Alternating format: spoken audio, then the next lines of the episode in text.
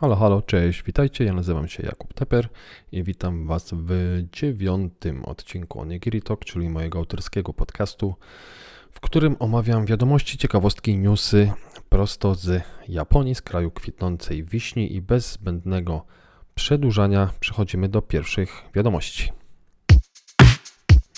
Jeśli myślicie o tatuażach i o Japonii, to na pewno wielu z Was ma to skojarzenie, że tatuaże generalnie nie są zbyt mile widziane, że jest problem na przykład z wejściem na siłownię, czy na basen, czy do gorących źródeł, źródeł chociażby do oncenów.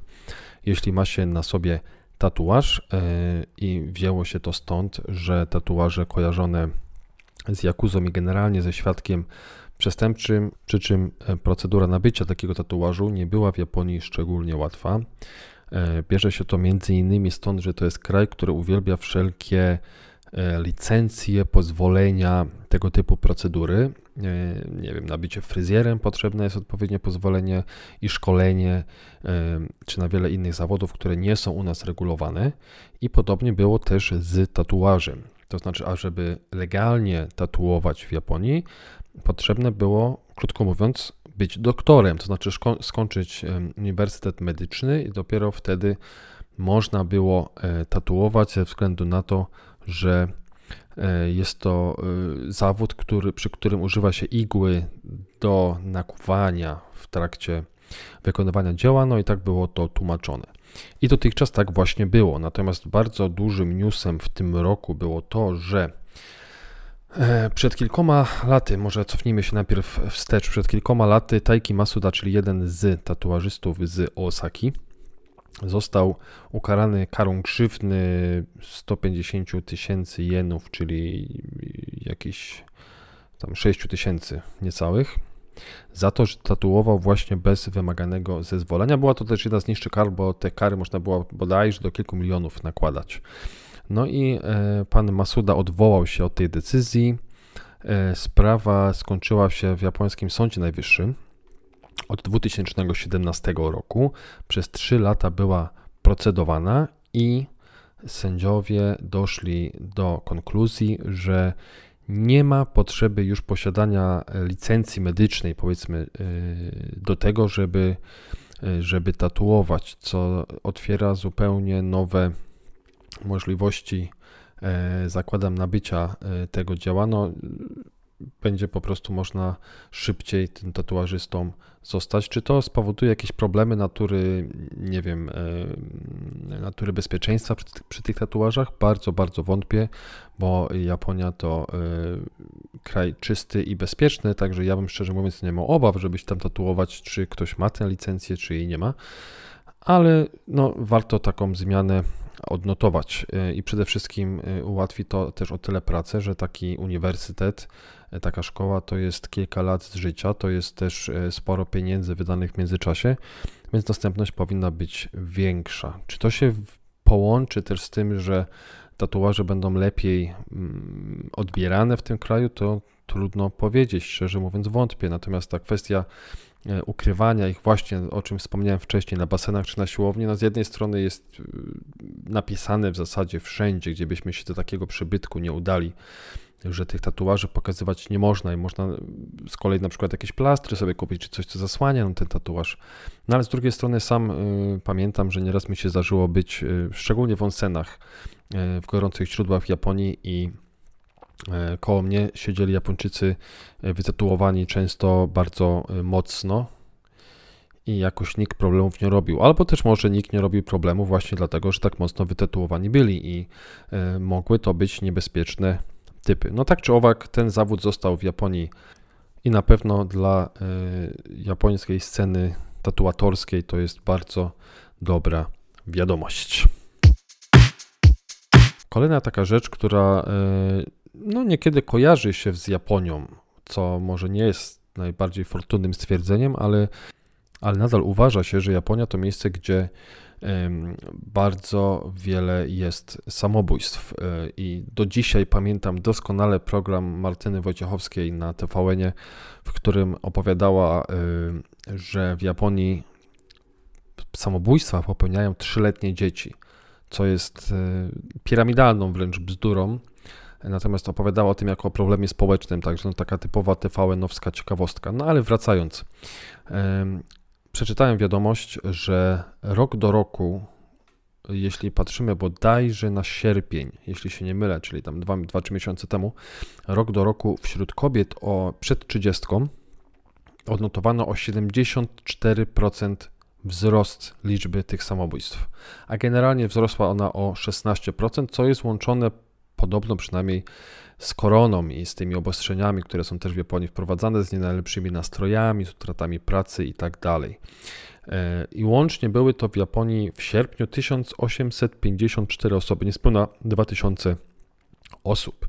E, no i tak stwierdziłem, że na szybko porównam to sobie ze statystykami w Polsce, skoro my tak chętnie yy, pokazujemy palcem, że tam jest tak źle z tymi samobójstwami, to jakiś strasznie nieszczęśliwy jest kraj.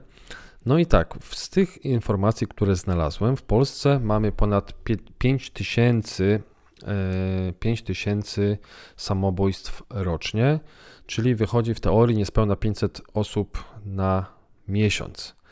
Yy, no i jeśli spojrzymy tutaj na e, wielkość populacji, to znaczy my w Polsce mamy tam populację niespełna 40-milionową, Japonia ma prawie 130-milionową, no to jeśli pomnożymy razy 3 naszą, e, naszą populację, wychodzi z 500, 1500 osób miesięcznie. No i jeśli to porównamy do tych 1800, co było zwyżką w Japonii w sierpniu, no to wcale tak wiele Więcej w, e, w Japonii tych samobójstw nie było. E, ale co jeszcze ciekawsze, pokopałem trochę głębiej i znalazłem informację taką, co prawda to są informacje z 2015 roku, no ale nie aż tak nieaktualne, zakładam, żeby kompletnie mijały się z prawdą. I wyobraźcie sobie, że w Polsce jest 18,5 samobójstwa na 100 tysięcy osób odnotowanych było w 2015 roku i mamy 15 miejsce na świecie, także bardzo wysokie.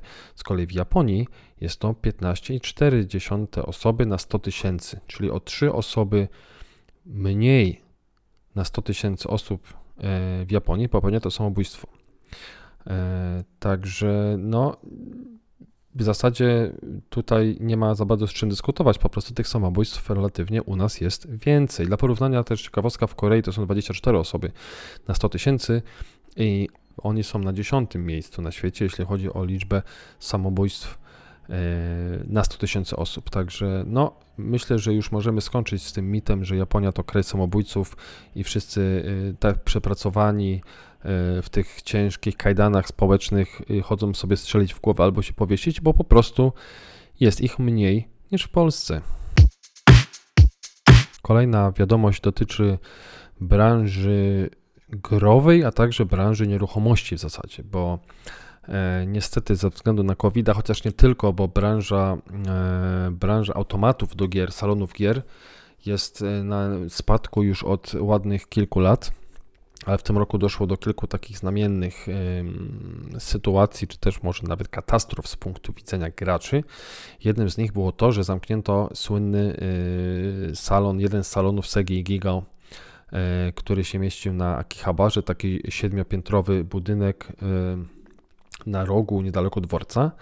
E, I jest ten budynek na wynajem obecnie. Co ciekawe, 7 pięter, 1000, niecałe 200 m2 tam można przyjąć, także gdybyście byli chętni, to śmiało.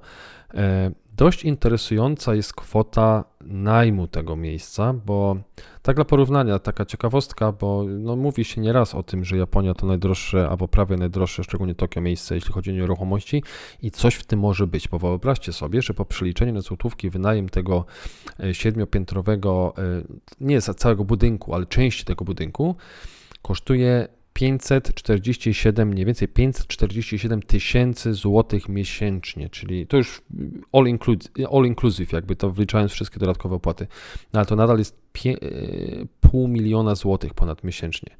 E, natomiast, żeby to nie były jakieś abstrakcyjne liczby, no po przeliczeniu tego na metry, e, na jeden metr kwadratowy najmu, no to jest niespełna 500 złotych za metr. I teraz tak, wstukałem sobie dla porównania Warszaw, krakowskie przedmieście w Warszawie, które zakładam chyba tutaj jest jakimś takim wyznacznikiem, tak mi się przynajmniej wydaje z punktu widzenia, z punktu widzenia osoby z prowincji, czy też z Poznania. Krakowskie Przedmieście wydaje mi się, że jest ulicą, a jeśli nie najdroższą, to jedna z droższych powinna być do wynajmu, przynajmniej w temacie gastronomii.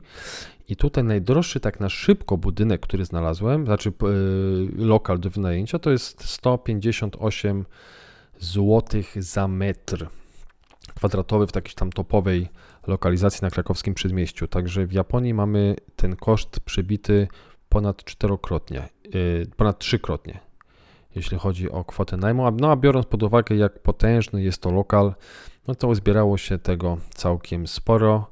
Nie wiem, czy będą chętni na wynajem ze względu na dosyć specyficzny, mm, specyficzne e, topografię, powiedzmy, czy specyficzny plan tego miejsca. One są, są takie małe piętra ściśnięte jedno nad drugim, no ale pewnie mam nadzieję, że ktoś się znajdzie i otworzy tam znowu coś wspaniałego, e, tak jak salon gier e, Segi, który wielu z nas zapewnił wiele wspaniałych wspomnień podczas podróży do Akihabary.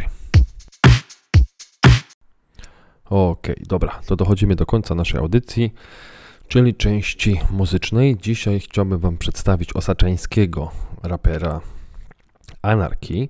Jest to artysta tak o pół generacji mniej więcej młodszy niż Nitro Microphone Underground, e, już z lat 80., urodzony, a zaczął nagrywać w połowie lat 2000.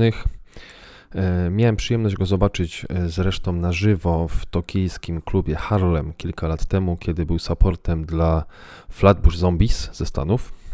I muszę przyznać, że Anarki tak samo rozgrzał publiczność i taki sam szał był w tłumie. W ogóle super czasy to były czasy, kiedy można było chodzić na koncerty w tym tłumie, jak podczas już Gwiazdy Wieczoru, czyli Flatbush Zombies. Naprawdę świetny, doskonały, energetyczny koncert Gwiazdy, która widać, że jest E, kochana też w Japonii, więc Anarki od tego 2005 e, roku, kiedy, kiedy nagrał swój pierwszy album Rob the World, przeszedł długą drogę do statusu takiej gwiazdy, którą ma w zasadzie obecnie. Jest to raper z mniej. Jest to raper taki kojarzący mi się nieco może z, może z Peją ze Slams Attack, z poznańskim e, raperem, którego pewnie kojarzycie, bo Anarkiter zaczął od mówienia o tym, że jest biednie, że jest słabo, że jest ciężko, że są rodzice alkoholicy, że całe, y, całe pieniądze są co miesiąc wywalane w błoto na hazard i trzeba sobie radzić na ulicy, wspierają go ziomki i tak dalej. No i takie były jego początki, takie miały przesłanie jego pierwsze albumy. Potem to się już troszeczkę zmieniło ostatni album zresztą nosi nazwę The King e, i tutaj e, on już sobie tą koronę na głowę zakłada i w teledyskach występuje przy Rolls Royce'ach między innymi, więc, więc wszedł parę stopni wyżej, zresztą zasłużenie, bo rzeczywiście jest bardzo konsekwentny w swojej twórczości, już od wielu, wielu lat ma bity takie trochę mniej, no czasami bangerowe, ale czasami kojarzące się znowu z takim jeżyckim, bym powiedział, sznytem ciemnym, brudnym, e, ale interesującym.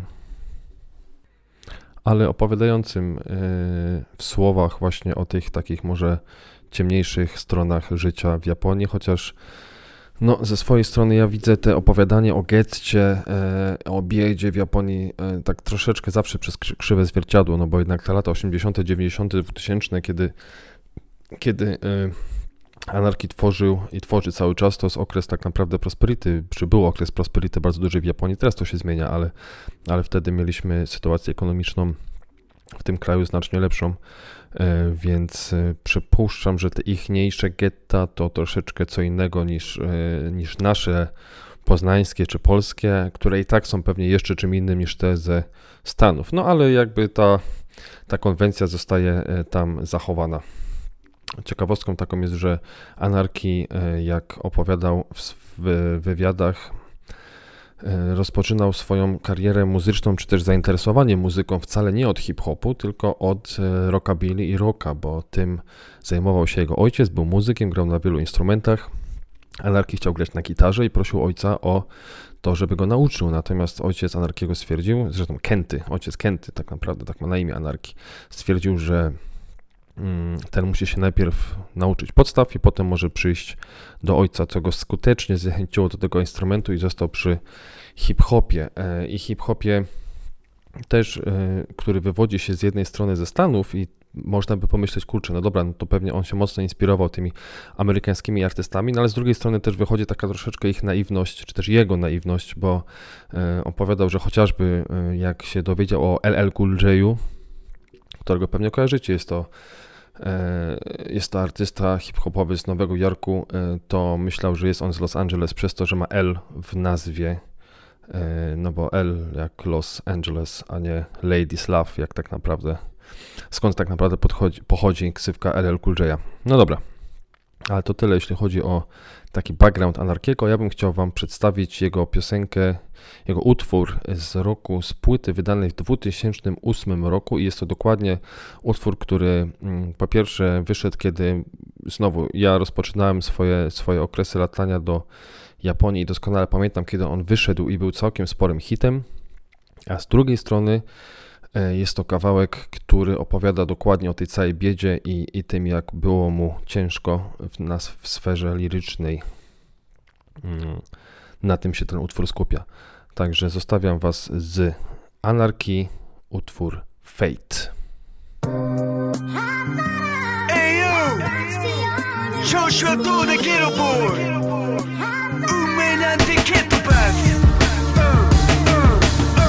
箱に置き去りのハイヒール。写真の中笑顔でハイチーフ家飛び出す前くれたキャンディー。あげたくないけどやるよハンデ。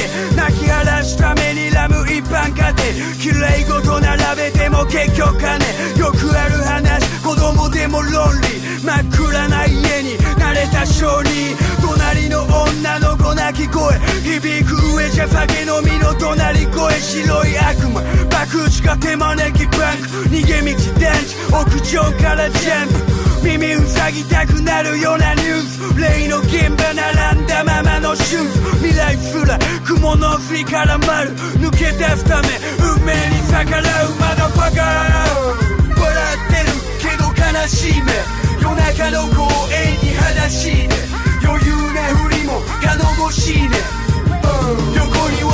は仲間がいてバラバラでも家族あったかいね、夢深め働いて下向けは悲しいね、泣き止まない子供のラ猫にサイレン傘も意味ない土砂降りのレイン。平和の裏に繋がれたチェーン。みんな振られる積まれたマネー給料日にバクチもうノーマネー聞き飽きたセリフもうノーマネー